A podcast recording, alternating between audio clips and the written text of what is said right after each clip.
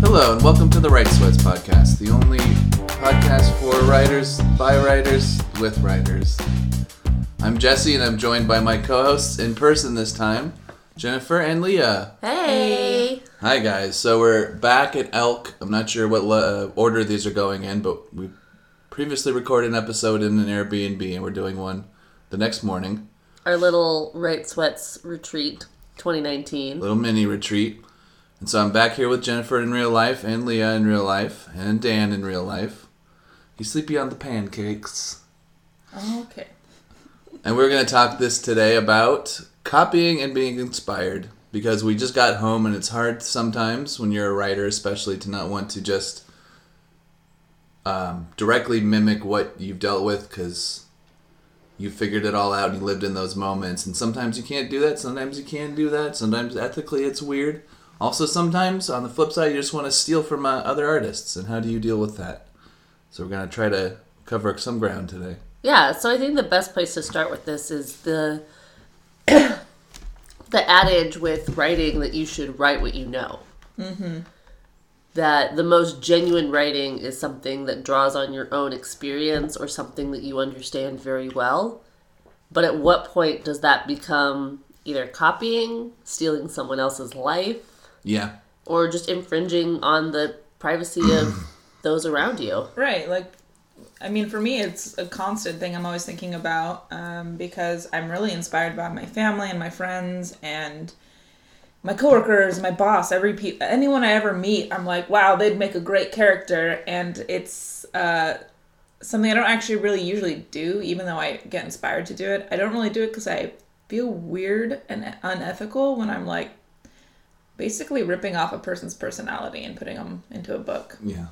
And I worry about how that might make someone else feel if they recognized their character. Like if I wrote a story about a girl with eight siblings, Yeah. you know, would all my siblings be like, "Hey Jen, I think that you're writing about us." you know. Firstly, are they going to read it? no, I sure hope so. that's not a Probably not though. that's not a real thing. It's, You don't get away with it just because someone doesn't know Yeah. that it happened. I don't know what that line is. I think I've tried for a long time in my own writing to not write anybody I knew, to not base it on anyone that I'm uh, associated with, and I think that's hurt my character development. I think that I don't necessarily give people the my characters those traits that in people around me I really appreciate and love and uh, admire, or even just don't like. You know, they're missing. My characters end up missing depth because I'm not grounding them in something real or someone real. Mm-hmm. And maybe it's not all of that person. Maybe it's just one thing about that person. Well, I think that's a big part of it because for me, I'm never. It's not like I'm straight up inspired by like absolutely every component of a person's personality all in one person. It's more like, oh, I noticed that they um, really like, they do this one thing a lot, and that would be really cool if a character did that one thing a lot as well. So it's like a specific tick or a personality trait, like specific things. Never like all of it because Right. I'm not writing a memoir, but Yet. No. Well, Yeah. even with a lot of memoirs, you'll see that where they write, you know, a version of a person or a combination of a few people, and then, you know, Oprah gets mad at you because it's not true. even though memoirs can be a little bit And memoirs don't have to be true. Yeah. right. Um, but I mean, also that's sort of like, if you're worried about that, one way to that I deal with it is just to write. Yeah, take parts of people and sort of combine them, like Jen was saying, or try to write a character that feels like that without being explicit about it. Uh, also, at the same time, I just kind of try to avoid it all and just not do anything too specific. And I don't know how to get over that. I've always felt like that maybe be a hindrance just because I'm always afraid of somebody's reading it and what they're going to respond when they read it. But, you know, you can't be writing for a reader. I think the other thing, and we've talked about this with a lot of different writing topics, is respect and having respect for the person that you're drawing on. Because even if it's someone that you don't like, even if I'm to take, you know, my arch nemesis, the person in this world that I cannot stand, Yeah. and to base someone off of them, you still have to have a respect and understanding for that person in order to treat that character like a real character. Yeah. Mm-hmm. I mean, ideally, yeah. If you're just using somebody you know as a stock character, then why even use somebody you know? Right, exactly. If it's meant to just be a stereotype, you know, the villain, the mean girl, right? The stereotype, don't draw on a person. Yeah. Unless it- you're actively trying to be mean, but then that's a different story. Yeah, and is that a, is that going to help your writing or is that just going to make you Cuz we've all read those authors that's like, "Oh, they hate women." Yeah.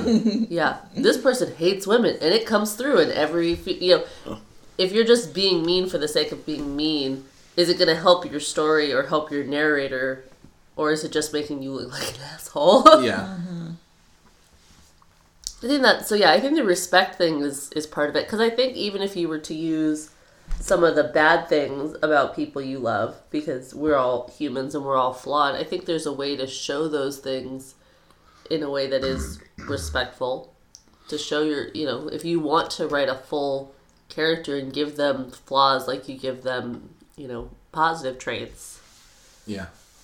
Now, what happens if you're writing like a more f- a fantastic sort of text, like you're writing a sci-fi or a fantasy? How do you guys deal with using real life characters and situations in that situation where it's never going to be a one to one sort of thing? Personalities and things like that still are the same in fantasy. If, if you're Yeah. writing a character well, it's go- they're going to be just as real as anyone in our world. So you can still end up inadvertently copying someone's personality or name or things like that. Do you ever feel more free to copy and crib from real life in that situation, where you're hidden behind so. something?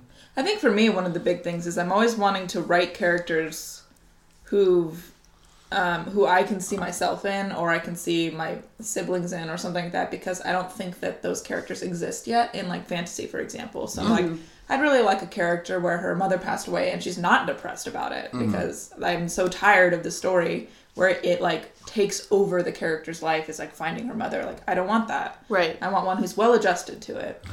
um, and so to write that though, then I'm like, I feel sometimes kind of weird about it because I'm like, oh, I guess I'm just, I'm not really, I'm getting too inspired by real life. And anyway, though, I think you can, I think you can still accomplish that in fantasy, and you can create that separation by adding other characteristics to those people and just, I mean, even just this narrative is going to be completely different, you Yeah. know. I think a little bit of it is it seems easier to hide behind, but it's not. I think that once you start playing with the what ifs, when you start to give, you know, in theory, you give a real person that you base this on. Mm-hmm. Like if I were to write you as a character in my fantasy book, and I've now assigned you a fictional race other than human Yeah. with its own traits and baggage. So if I, you know, made you a dwarf, hmm. maybe I'm talking a little bit more about your stubbornness or your relationship with alcohol. And if I made you an elf, I'm talking about how aloof and mm-hmm. you know detracted you can get when you get really distant. You know, if I write you as I don't know if we need a third example of things wrong with me, but no, but you know, but that's the thing. It's not necessarily anything wrong with you, but you start to add other subtext to it, hmm. even if the character has nothing to do with those things. yeah, that makes sense. Even if I'm talking about all the wonderful things I like about you, by assigning you to one of these things, I've added another facet, which maybe I didn't intend to, but it does carry some subtext too. Yeah. I'm bad at characters, so I don't really know how any of that works. Um, I typically typically try to keep my characters as sort of blank as they can be until things are put upon them, uh, especially the protagonists. But but there's certainly when I'm writing a character that's not the protagonist, I certainly have an idea in my head of what that person is and who they remind me of and what I'm cribbing from a little bit, I guess. I guess there are times too. I mean, it's pretty rare that I'm thinking of an actual person that I know. Yeah. Usually, I'm thinking of a personality trait that I've seen Yeah. in many people. Right. And if and at that point, if you're coming at it from a space of this is something I know from multiple people, if that person wants to go and find themselves in it, mm-hmm. a little bit of that is their prerogative. Mm-hmm. You know, I see a lot of myself in books that I've read by authors I've never met. Well, that's true, and you're always going to do that. Mm-hmm. You're gonna look for the things Yeah. that remind you of you, or that you aspire to be, or that you maybe are embarrassed about. Yeah. Things you can connect with, definitely. Well, what do we t- think about on the other side of not so much borrowing from real life, but borrowing from other authors or other creators? Other media. Um, Because I know that there's there's no way you can kind of avoid it, especially nowadays where everything is so saturated and everything's been done before. Um, but also, there's a bit where, especially now, you have to be owning your references, or it seems like you're ripping somebody off. You know, like if something like Stranger Things wasn't so obvious and going, oh, here's all of our references, then you would say that they're a ripoff, and they don't have to change the change the actual content. You know, the context of the content is all that matters now when it comes to that sort of stuff. But what do you guys think? I think I think it's unavoidable. I think that it's always been like that. Uh-huh. You know, I think that now that we have so many types of media, it's not just books, it's not just plays. You know, we have television, we have movies, we have podcasts, we have mm-hmm. you know any number of things that you can be inspired by without realizing it. You're gonna rip someone off. Period. Yeah. And that's not to say that you should do it without shame, but I think you should be in touch enough with yourself to understand where it comes from, even if you're not explicit with that in your writing. Yeah. You know, even with my my fantasy analogies that I just gave you, those are straight Tolkien references. Yeah. And while there are facets of that in other things like Dungeons and Dragons lore and other fantasy books, you know, I know that my default fantasy is Tolkien fantasy. Yeah. And I have to, if I'm writing fantasy, I have to come to terms with that and challenge it to say, am I doing this because I want to write another piece of Lord of the Rings fan fiction? Or am I doing this because it's comfortable to me and I can tell a story through these characters or through these types of characters? Yeah, I guess the the fan fiction story, the fan fiction comparison comes up a lot too because if we go back to something as basic as Fifty Shades, she just wrote a fanfic and then changed a couple names and then said it was a different thing. You know, so that that might be obviously on the line of what not to do because even though it's successful and she's not technically ripping off anything off, it still feels a little naked in its ambition uh, as opposed to something that might have those uh, those references more subtextual. But I don't know if one's better than the other. There's just two different ways to do the same thing. Well, and I don't even know with Fifty Shades if Something about Fifty Shades reads though as this was the quickest way to make this many dollars. although you gotta you gotta admit that she did a poor job of retelling that story in an alternate universe. Well, that's the Yeah. other thing too. Is yeah, is I could steal as much as I want, but if I'm not Tolkien, then my stunted version of Middle Earth is now my own thing, right? a little bit. Do you know what I mean? Yeah, definitely. I mean, I think about that a lot because, especially with how much I watch um, and read Chinese fiction, I'm really inspired by a lot of Chinese legends that are turned into fantasy stories in uh, like Chinese media, like the kingdoms of heaven, hell, earth, water, fire. Monkey King. Yeah, stuff like that. I'm not joking. Like I really love all these um, Chinese legends, and so I'm like very inspired by them. But at the same time, writing about them, I'm like obviously not educated in Chinese history. I'm not a Chinese person, so it becomes complicated for me because I want to write about the things that I'm inspired by, but I don't want to make a mockery. Yeah. And we could spend a whole episode talking about things along that line and at what point are you appropriating someone's culture? Exactly. And Yeah. It's One that is- I think is is almost more dangerous than copying a piece of fiction. Yeah. Yeah, it's and that's exactly what it becomes like, or what becomes challenging when writing about stuff like that. And Mm-hmm. It's actually kind of why I've stayed away a little more than with like other things I'm inspired by that are Western because I know those things, uh, like front, back, and sideways. You know, like it's really easy to write What? Western things. Front, back, and sideways? Is that not a saying? I made it up. Jen's Explain it to the listeners. It means that from the front, it looks like you have a butt, and Oh. from sideways, it looks like you have a butt. So front, This butt, is like and in Freak a sideways. Where Freak Petey Pablo's like, hit from the front, hit from the back. That one? See, I was I was making a I was inspired by That's Petey pa- Petey Pablo, and you just straight up ripped off Petey Pablo. So now it's starting to I think now it's it's hard. to enter a weird Pornhub territory. right? I think it's hard when you're writing because when I've read like things that go, and then this song was on the radio and it's got three lines from that song and then it, you know, or it has a explanation of what was on TV of a show we've all seen without any sort of new analysis to it.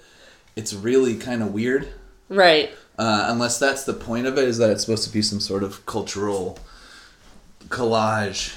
Um, and those things are usually more fragmented, I think, and, and intentionally so. And I'll see it in poetry a lot more. You know, here's a couple song lyrics or something. So I think with the with the written word, it's a little tougher to go. Here's an obvious reference because you don't have the visual cues or even the sound cues. You know, if you you know wrote something about a ghost and then have the Ghostbusters theme play inside your book, that might be a little weird and hard to pull off. But if you just show, you know, somebody in the Ghostbusters outfit all for two seconds and then have the song play, then you got a Stranger Things episode, you know. Right. Um, so I think it's a different question. I mean, it's just. I think it's one of those things that you should either do carefully or not carefully when writing. Either make that the whole fucking thing or use it very sparingly and just sort of as table setting Right. or wall design or whatever. Because otherwise, when those things get too big, I feel like you kind of just Ready Player One it. But at the same time, did you guys ever read The Brief Wondrous Life of Oscar Wao? Remember that one? yeah, I did read that. Where it's full of it's full of pop culture references, but what the writer does is he puts like an asterisk next to it, and then he explains it at the bottom. But then slowly, the footnotes get almost larger than the actual book because then he starts explaining like the Cuban Revolution, or I think, inside of the footnotes with it, but with like the footnote being like attached to a Dungeon and Dragons reference Uh huh. and it'll explain like what that is and it'll be like similar to in the Cuban and then it's got that narrative going through at the same time. Well, and the footnotes become a story. Yeah. Oh wow. Um, it's really that. It's actually a really strong book, like so good. Uh, and that's a good example of when you can make a lot of references. And he did something interesting with it too. He showed you why his nerdy interests actually do influence like growing up. Yeah. And I don't know. It's just it was really good. See, but that's all. It's too bad he's been canceled. But that's all. Was he? Mm-hmm. Oh, I wasn't updated on that. Him and Sherman Alexie. We're losing all the good ones. But that's using those references with a purpose. That's like Yeah. basing someone off your mother for a purpose. Yeah. For a purpose. Well, that's what I want to say quickly. Yeah, that's what I want to say. I just always want to go say to say if it's good if there's a reason, but I think there's also good non-reasons to have a, a character be somebody from your real life or be make a explicit reference to something. Like what? I mean, there's no reason that everything has to be something. If you're one of those writers where every scene, line, symbol, image is for a point, then that's fine. But that's not how everyone works. A lot of times there's just scenes for the sake of scenes, images for the sake of images. Not everything has to be moving a plot forward or a development forward. Um, But that purpose could like that purpose could be for the writer to ground that scene. yeah, You know, if I if I'm writing a fantasy piece and there's a character in the background of the tavern that reminds me of my father, yeah, that may be just the thing. You know, it may have nothing to do with the plot, but it's just the piece I need to make it feel more real as I'm writing it. Well, that's and, then- and that's fine. Yeah, I think because I, I want to say, oh, you should do these references for a reason. When I don't think that's true. I think you can have references for no reasons, and that's fine. Mm-hmm. I mean, it's a hard sort of thought experiment to do, but there's plenty of non-linear, non-plot-based writing out there. You know, it's not a not a rare genre Right. that's full of stuff like that. Like I remember reading this book called autobiography of something. I can't remember what it is now. Sorry, but this writer uses um, like Zen Buddhist teachings of like automatic writing and secret autobiography because I guess you're supposed to write secret autobiographies like Buddhist monks do, where they don't share them with anyone. Oh. Um, and she has a whole sequence where she starts just talking f- pretty much for nothing about those movie posters they have in like Senegal where they have to hand paint them Oh. and they're really like bananas. You know, there's like the one with for Jerry Maguire that shows a badly drawn Tom Cruise with two Uzi guns and that was a part of her thing and it was it was as enlightening as the like straight biography stuff was or state autobiography stuff was. But i couldn't tell you why but i know it was very much not just like oh also those posters are weird. It was like i'm going to go for 40 pages about these posters for some reason. And i remember that being very successful so i wouldn't say that that has maybe a reason So, but, explicitly. but I think those things have a reason. They just don't have to be a reason for the the reader. yeah I think there's a difference between throwing something in because you're not a strong writer and you think that this is just going to add color or flavor to your work uh-huh. and really trying to write through something that maybe you know you don't understand but you're trying to pick through and maybe you get to the answer at the end of it and maybe you don't but that could i think that's something that has maybe not a powerful significance but it's something the writer wants to talk about yeah whether Well, or not it, it moves anything forward or not is not important I think then that brings up then what I think would be the the one of the dangers of this of taking from your real life and taking from popular culture, or other authors or whatever, and that's that nostalgia trap where oh I've created an image of my past so well, even the songs are the same. It also then that's where it stops. Right And it's just like weren't things better back then? End of story, you know. You know, for every Iron Giant there's uh this boy's life or whatever like gets that gets really into like how great the 50s were. yeah Um So what do you guys think about that? Talk about my point. Wait.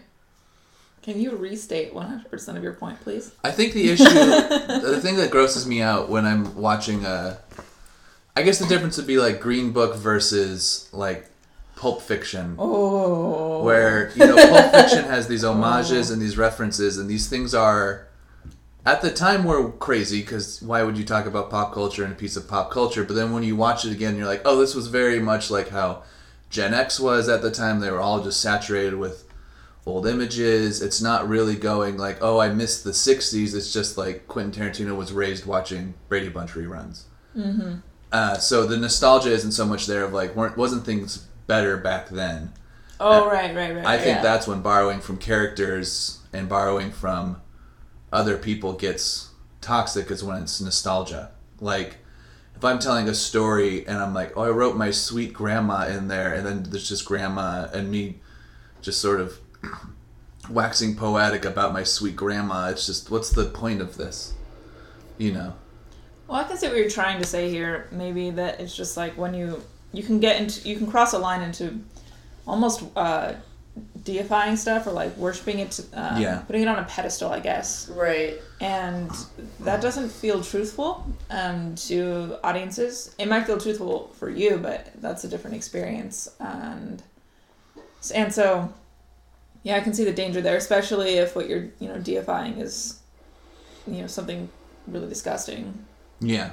Um, or really just pointless or if you're distracted by if you're distracted by something that you like or something like that and you're ignoring something more significant like that's what i think Yeah. green book did very wrong was like the more interesting story was the aside Yeah. Right. and i was like what the hell like and that's actually happened in twilight as well like with the character that's not inspiration though so maybe i'll drop that topic but No, let's talk about that. Green Book's the same as Twilight. well it my only point was in twilight the there were a lot of like vampires in the cullen family that had really amazing Yeah. interesting backstories and we get like glimpses of them instead of like entire stories that should have been about those people who were absolutely fascinating Yeah, as I say, Edward Cullen's life was pretty freaking boring compared to all of his siblings. Yeah. yeah and so actually you know what it does count though because um they those backstories were inspired by real history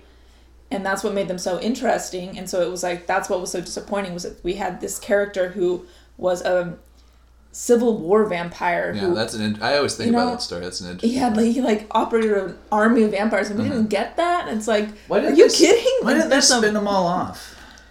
I I think that's what should have happened is those characters should have had their own stories we should have seen the civil war vampires that would You have mean been way more interesting. you didn't want to read the same story over again from Edward's point of view? Well, it's like there's no way that conversation hasn't been had with Stephenie Meyer, right. or that she's brought up that. For all we know, Well, she's so wealthy now. Do you really have to worry about like? that's right. She's working on the casual vacancy too. That's like the example of like a book a writer doesn't need to write, isn't it? Where like J.K. doesn't need to write anything ever again. That's why she's writing terrible movies. Uh huh. In the play I've never seen, And uh, tweets about Dumbledore's gay, tweets about everything. gay life. Yeah. That's just too much. Too much, JK. Too much. Well, so this is a question for you, Jesse, Yeah. because Jen and I read and write more fantasy and science fiction. As someone who is not versed and fairly not interested in the genre, Yeah.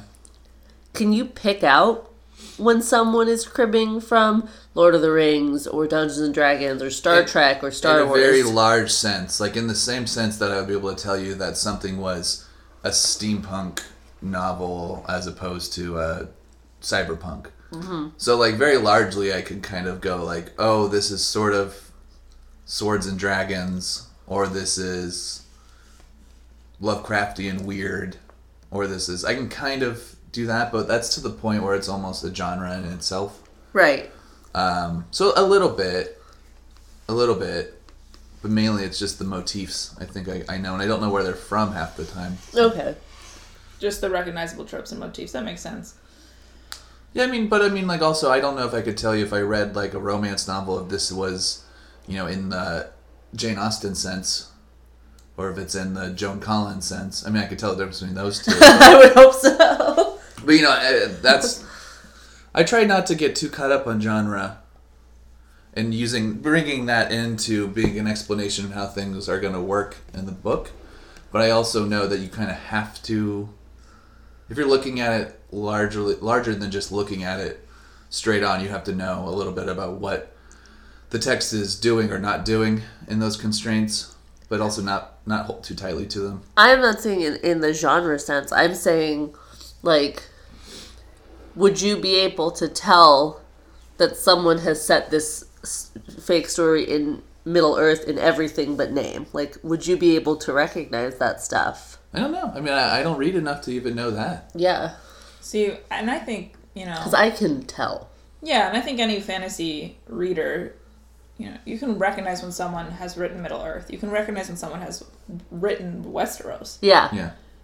Um, but there are differences between Middle Earth and Westeros, even though they're similar, for example. So I don't know. I think they're all kind of inspired by each other. That's a natural thing. You talked about that at the beginning, Leah.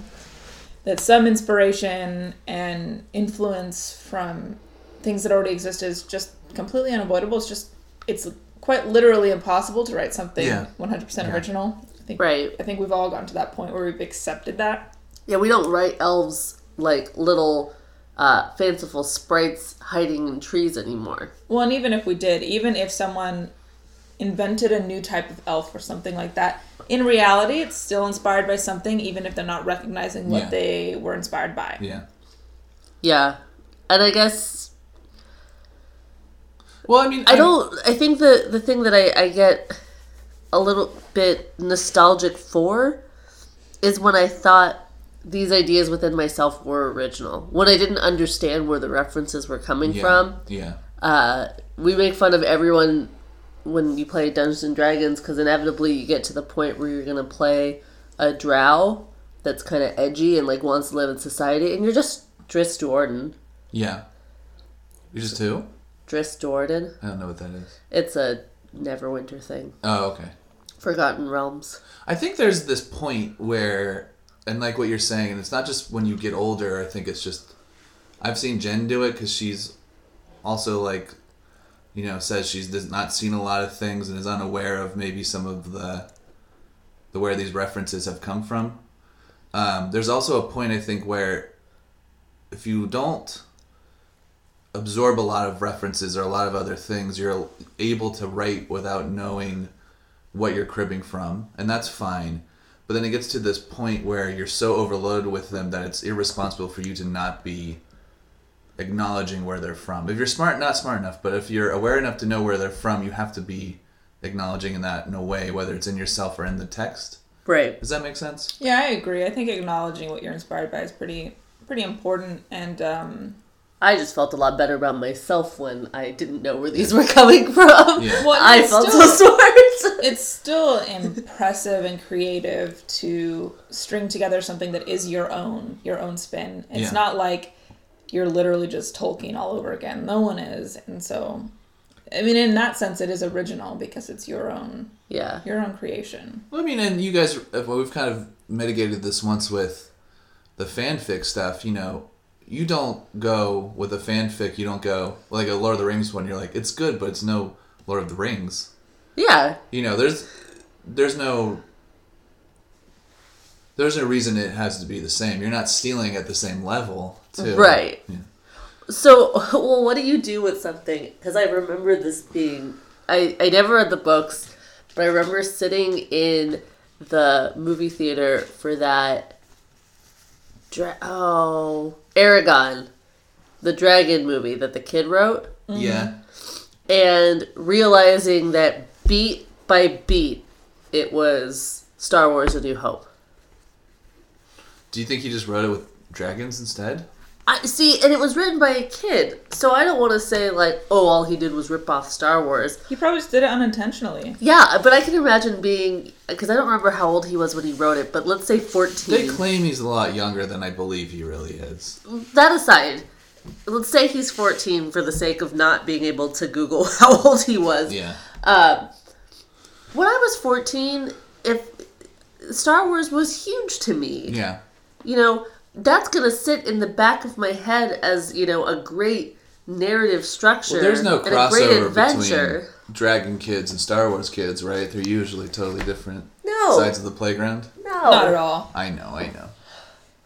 Well, I have a theory about that, but About Dragon kids? no, I about um the Great Nerd Divide. Oh, um, here's my verdict. You're all still nerds.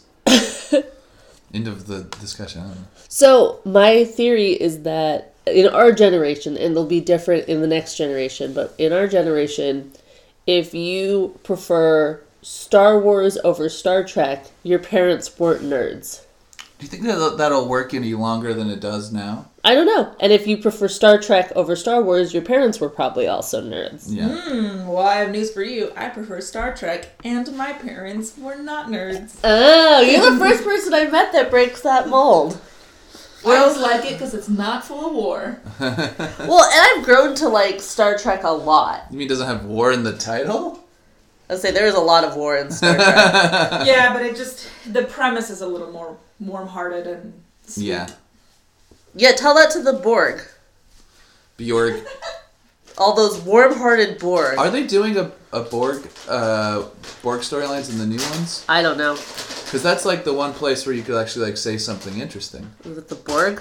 You can Yeah. say something interesting with a lot of them. Except for the Breen. I know, but we're past the Borg one. We're past just like oh, they're part machine, and now it's like, oh, we're, but we're all kind of part machine now. You know, like Sometimes you're part machine, part supermodel. like you're Tom Hardy. Seven of nine. Oh, Tom Hardy. I can't talk Star Trek with you. You don't know what I'm talking about. Tom Hardy was his first acting role. He was in Insurrection as a Borg. Do you not know that? Yeah, when, but- right before he did all those MySpace pictures of him as tidy whities. I love those pictures. They're so funny. They're so good. There was um The Tom Hardy cast. if I think about the Star Wars extended universe, which I have not read a lot of, but I've heard a lot about. Yeah, and none of it's canon anymore, suckers. Well, there was a lot of it though that I thought was pretty cool, like the Force Bond stuff, which actually is in the movies now too, I guess. But stuff like that was really cool to me. Mid, uh, Mara Jade. That seems like a Jen thing. I just I, I got turned off to the Star Wars EU just by nature of it became the Skywalker soap opera. It really did. It was hard to keep track See, of. and that for me, I since I didn't really know about that part, I guess I I probably wouldn't have been on board because I'm not very strongly attached to any of the famous names. Oh, that's the thing. It's not them; it's their children, mm-hmm. and they're like super force sensitive slash Jedi slash Sith children. Well, there's also the back and forth of like Luke, where he's a good guy, then he's a Sith Lord for a year, and then he's a Jedi Lord, and then he's a Sith Lord again. Like that sort of shit too is just kind of exhausting if you didn't start there. And let's be completely real: the emotional core of the Star Trek, Star Trek, so the Star Wars franchise, is Chewbacca. And if you are going to kill Chewbacca by having him get crushed by a moon, I want nothing to do with you. That's a good way to go, though. I'd rather him just get shot with a blaster and be done with. Well, he's still alive in these movies now, so I just assume that he may going. as well be dead in these movies, though. He doesn't do anything. Well, no, now they have the new actor in there, so I don't think the new ones. He's he's. Isn't that weird? How like he's obviously worse than what's his name? He's just yeah. Peter, Peter May- Mayhew. Peter Yeah. Mayhew could emote through that suit. Well, I also think they're not really writing Chewbacca to do anything. No. It's just- he's just like, oh look, he's looking at the little birdie dude. Well, and it should be- Hey. It Hey. should be Chewbacca's big show though, because his best friend just died. Yeah, exactly. That But- was a Wait, really- you mean that we don't know how to do emotional stories in in Star Wars? Yeah. I mean, Disney's doing it with Groot. What's the difference? Chewbacca's more vocal than Groot. If you can do Groot, you can do Chewbacca. I was about to say that they, everyone is shitting on Ryan Johnson, but you know, It's pronounced Rain. Rian. Rion. Um, but he took, you know, and this is the guy that took the big "I am your father" moment Uh huh. of, you know, Empire Strikes Back, and in his in this trilogy made it, you really aren't anything. Deal with that. We'll see. I do like that. I Are love You don't think that. Disney's gonna backtrack that shit? Oh, I think they are, and I'm gonna be so upset. you upset. talking about Rey's parentage? yes, They confirmed they will not backtrack that. So I'm Yeah, praying we'll to God that that was Oh. true because We'll. I love that too. I love that so much because I come from nothing. Please do not make her a fucking like weird famous person. But see, there's another thing. There is a character. There is a you know quote unquote strong female character who has no parents, Mm-hmm. and that's not her defining trait. Yes, but but what her her defining trait is in in opposition to somebody else's defining trait. So the reason that she her not having interesting parents is interesting is because Luke had interesting parents. Well, and Well, also no, no, but uh, just- Kylo also does not, or Ben does not. Uh, he does have But, yeah. super famous parents. Yeah. Right. But as I'm saying, so yeah, she can be a strong female character without attachment to her parents all she wants, but her disattachment to her parents is attached to somebody else's, a man's attachment to their parents, two men's attachment to their four parents. So how much of that is what Jen is talking about? It's not necessarily what Jen is talking about, but Yeah. I think you Well, and she was also like hunted for them quite aggressively, so it's that's true. very much not um, exactly what I was talking about. Jen, did but you watch- did you still see Mortal something I like a Engines? lot. I have not seen it. That one's pretty funny. Because her mom dies when she's young, and then her her dad um, figure is this uh, immortal robot killing machine. and so then she runs away, and then he spends most of the movie hunting her down, and he like just murders everybody. And then she's like, "Oh," and he's like, oh, doctor, and then dies, and that's the end of it. Isn't that what your life has been like? It's exactly like that. Um, No, but I think it's, you have to. I think it would have been like Rey searching for her parents makes sense, even if it even if it's not necessarily you Oh. and your experience of being okay with. yeah, no, I think it makes a lot of sense, especially in the context of what Jesse's talking about, like the men with their insane, you know, lineage, and then she's trying to like also be as impressive as them and have her amazing lineage, and then it's like, J.K., you don't have fucking anything Yeah. in your in your Yeah. history, so I you guess- have to do it on your own. Like you get to start that lineage. You will be the legend on your own. What I, what I meant so to get to was that that would then be an example of cribbing a previous work and have it be for a reason. So Oh yeah. Yeah, because it it is the Luke, I am your father. Moment. Rey not having parents is because we assumed that Rey was going to be. She started off on a desert town.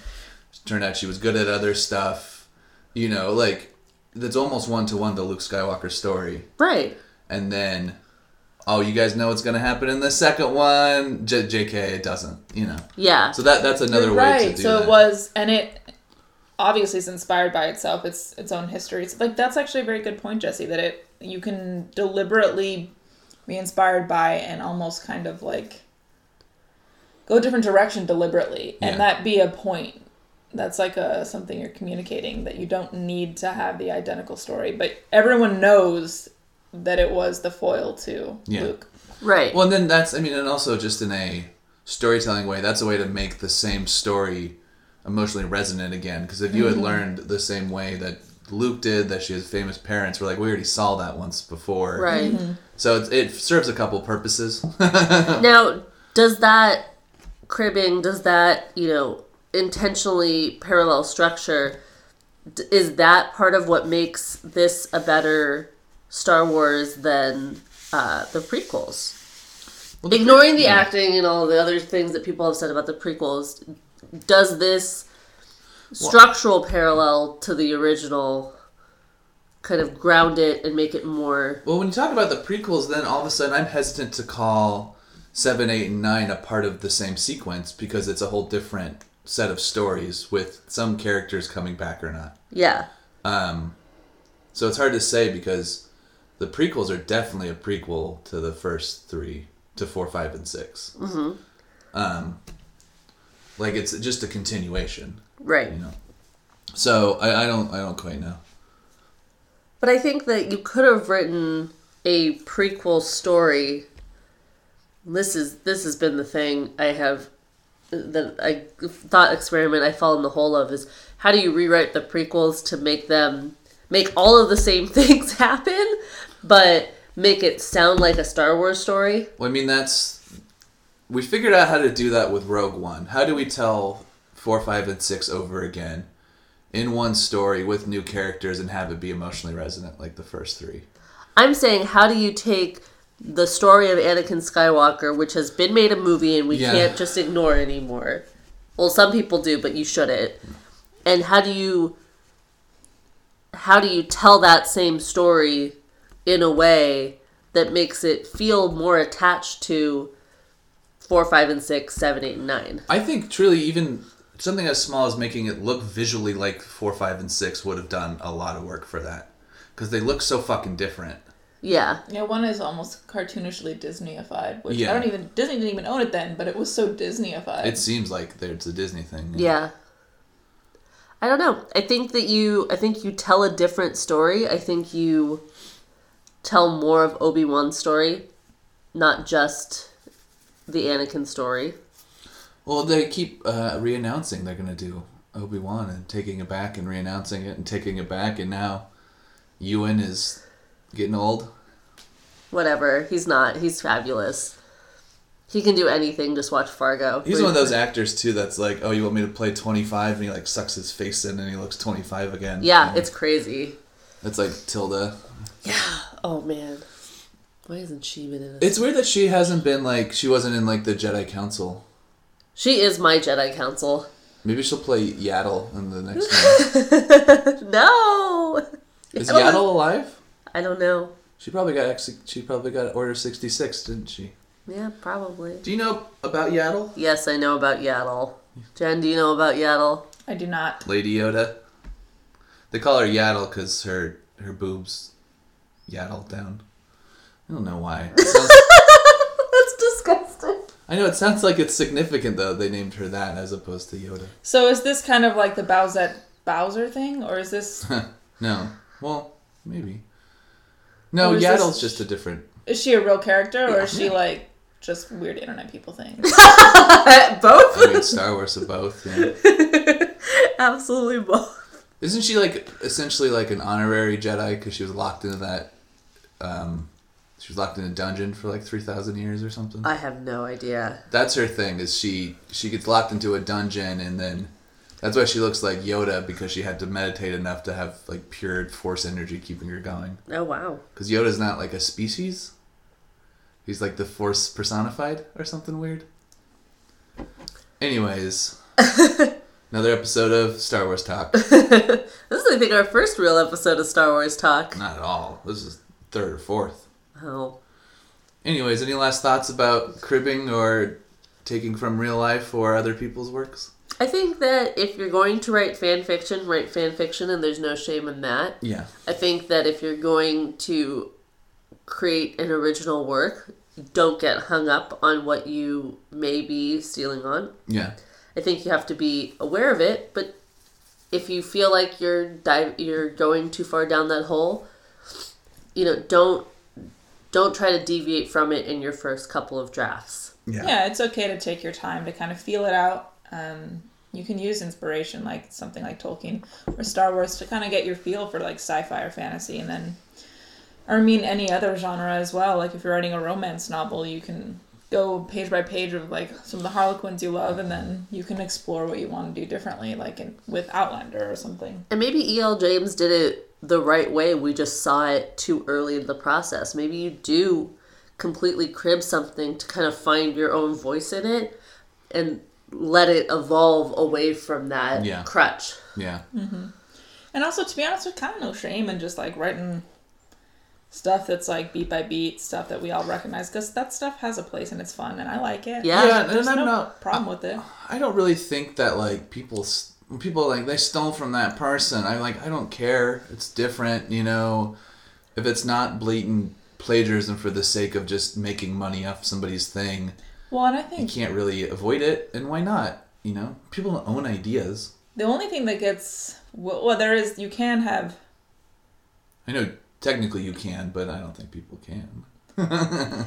For me, it's more like if I were to be inspired by Tolkien, Tolkien's huge, so that's not a big deal. If I were inspired by a very small book Yeah. with like a low readership and like maybe they haven't like hit it big yet, and I stole their story, retold it with new names, and I got it big, like got big and like I'm getting mad at you just describing this. Like that for me is like if you're stealing from the little guy and you're getting like famous, like that for me is when I'm like, what the fuck? Yeah. Back it up. Don't steal from the little guy. Right. But at the same time, as three little guys out into the world, um, you know, just because the three of us are sitting in an Airbnb talking about writing, if we were to find there to be another podcast of uh, three friends, two guys, one girl, sitting in a fancy hotel talking about writing, uh, I would not necessarily think that they stole it from us. Oh no, no, no, no. And I think when you talk about actual literal like theft, that's that was done with intention. That's Right. not inspiration. It's different. Like if you intended to do steal so that you didn't have to do the work yourself, Yeah. that's different. Well, yeah, and then I think if you're if You're you're Jesse's ex girlfriend from college who made him write her stuff. Oh my god. Jennifer, Jesse did do some of my homework. yeah, well, I wasn't gonna throw. I knew that, but I wasn't gonna throw you. No, no, no, no. On record, he helped me, and Oh, I did my own work. HSU. They I can't can't- take your degree back. You're good. I get a lot of Facebook ads for essay writing services, like college essay writing services. Oh, I actually get ads for that too, for me to like work for them though. I always click on them because I try to find that because I want to do it because it seems easy because they have it all like done almost like Uber where there's like a middle app that does all the work so you don't know who you're writing it for and they never see you and money never changes hands. which I guess is better for cheating. It seems to say there's plausible deniability, I guess, but I don't know. I don't know. Essay, yeah, uh, cheating in college is a different conversation.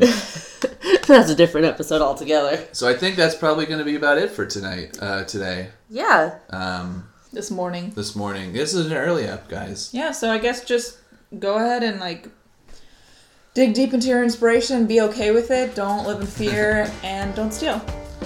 Yeah, So- don't be a dick. If you just steal, don't get caught. Yeah. Bye. See ya.